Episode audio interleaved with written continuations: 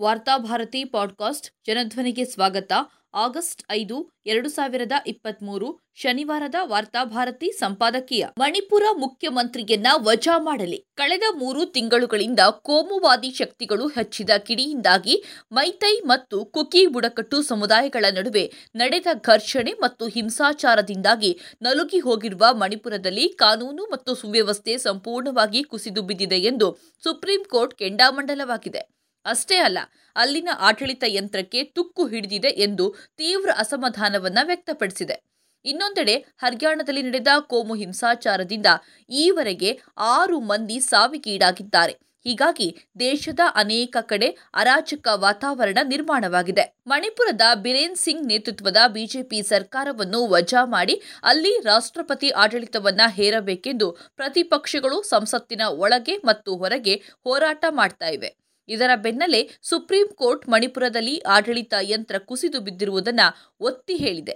ಇಷ್ಟೆಲ್ಲ ರಾದ್ದಾಂತವಾಗಿರುವಾಗ ಜವಾಬ್ದಾರಿಯಿಂದ ವರ್ತಿಸಬೇಕಾಗಿದ್ದ ಪ್ರಧಾನಿ ಮಣಿಪುರದ ಬಗ್ಗೆ ಮಾತನಾಡದೆ ರಾಜಸ್ಥಾನದಲ್ಲಿ ಹಾಗೆ ಆಗುತ್ತದೆ, ಹೀಗೆ ಆಗ್ತಾ ಇದೆ ಎಂದು ಕತೆ ಹೇಳುತ್ತಾ ಅಲ್ಲಿ ಚುನಾವಣಾ ಪ್ರಚಾರದಲ್ಲಿ ತೊಡಗಿದ್ದಾರೆ. ಸುಪ್ರೀಂ ಕೋರ್ಟ್ನ ಮುಖ್ಯ ನ್ಯಾಯಮೂರ್ತಿ ಡಿವೈ ಚಂದ್ರಚೂಡ್ ಮತ್ತು ನ್ಯಾಯಮೂರ್ತಿಗಳಾದ ಜಿಬಿ ಪರ್ದಿವಾಲಾ ಮತ್ತು ಮನೋಜ್ ಮಿಶ್ರಾ ಅವರಿಂದ ಮೂವರು ಸದಸ್ಯರ ನ್ಯಾಯಪೀಠವು ಹಿಂಸಾಚಾರಕ್ಕೆ ಸಂಬಂಧಿಸಿದಂತೆ ದಾಖಲಾಗಿರುವ ಅರ್ಜಿಗಳ ವಿಚಾರಣೆಯನ್ನ ಕೈಗೆತ್ತಿಕೊಂಡು ಮಣಿಪುರ ವಿದ್ಯಮಾನಗಳ ಬಗ್ಗೆ ಕಳವಳ ವ್ಯಕ್ತಪಡಿಸಿದೆ.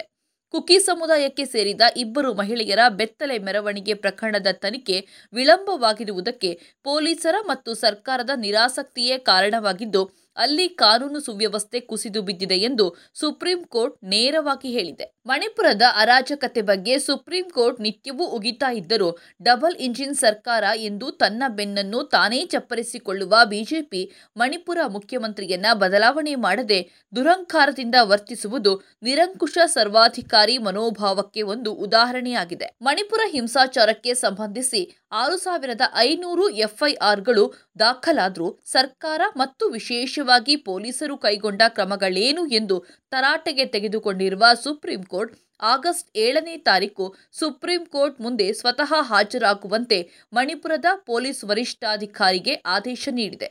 ಅಲ್ಲಿ ಇಷ್ಟೆಲ್ಲ ನಡೆದಿದ್ರೂ ಪ್ರಧಾನಿ ನರೇಂದ್ರ ಮೋದಿ ಮತ್ತು ಗೃಹ ಮಂತ್ರಿ ಅಮಿತ್ ಶಾ ಮಣಿಪುರ ಒಂದನ್ನು ಬಿಟ್ಟು ಬೇರೆಲ್ಲಾ ವಿಷಯಗಳ ಬಗ್ಗೆ ಮಾತನಾಡ್ತಿದ್ದಾರೆ. ಮತ್ತೆ ಮುಂದಿನ ಲೋಕಸಭಾ ಚುನಾವಣೆಯಲ್ಲಿ ತಮ್ಮನ್ನು ಚುನಾಯಿಸಿದ್ರೆ ಹೊಸ ಭಾರತ ಕಟ್ಟುವುದಾಗಿ ಜನರ ಕಿವಿಯ ಮೇಲೆ ಹೂ ಇಡಲು ಹೊರಟಿದ್ದಾರೆ. ಇಂಥ ಸನ್ನಿವೇಶದಲ್ಲಿ ಸುಪ್ರೀಂ ಕೋರ್ಟ್ ಅನಿವಾರ್ಯವಾಗಿ ಮಧ್ಯಪ್ರವೇಶ ಮಾಡಬೇಕಾಗಿ ಬಂದಿದೆ. ಮೋದಿ ಸರ್ಕಾರ ಮಣಿಪುರದ ಮಹಿಳೆಯರ ಬೆತ್ತಲೆ ಮೆರವಣಿಗೆ ಬಗ್ಗೆ ಸಿಬಿಐ ತನಿಖೆ ನಡೆಸೋದಾಗಿ ಸಬೂಬು ಹೇಳ್ತಿದೆ.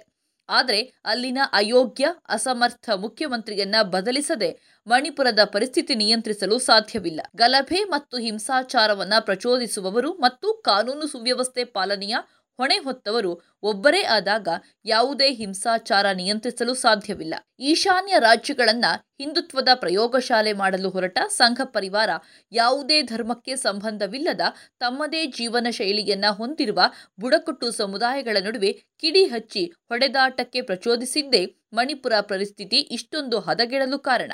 ಭಾರತ ಎಂಬುದು ಬಹುಜನಾಂಗೀಯ, ಬಹುಧರ್ಮಗಳ, ಬಹುಭಾಷೆಗಳ ವಿಭಿನ್ನ ಸಂಸ್ಕೃತಿಗಳನ್ನು ಒಳಗೊಂಡ ಒಕ್ಕೂಟ ರಾಷ್ಟ್ರ.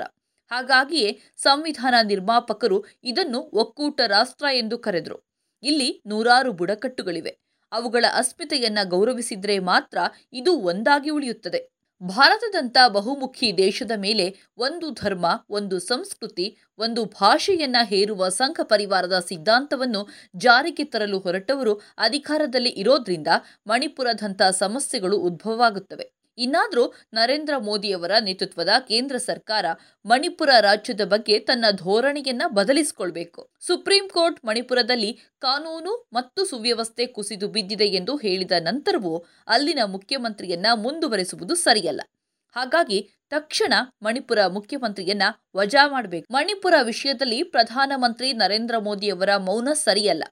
ಹಿಂದಿನ ಪ್ರಧಾನಿ ಮನಮೋಹನ್ ಸಿಂಗ್ರನ್ನ ಮೌನಿ ಬಾಬಾ ಎಂದು ಟೀಕಿಸುತ್ತಿದ್ದ ಮೋದಿಯವರು ಈಗಲಾದರೂ ಮೌನ ಮುರಿದು ಮಣಿಪುರ ವಿದ್ಯಮಾನಗಳ ಬಗ್ಗೆ ಸಂಸತ್ತಿನ ಉಭಯ ಸದನಗಳಲ್ಲಿ ಹೇಳಿಕೆ ನೀಡಬೇಕು. ಅದಕ್ಕಿಂತ ಮೊದಲು ಮಣಿಪುರದ ಈಗಿನ ಮುಖ್ಯಮಂತ್ರಿಯನ್ನ ತೆಗೆದುಹಾಕಬೇಕು.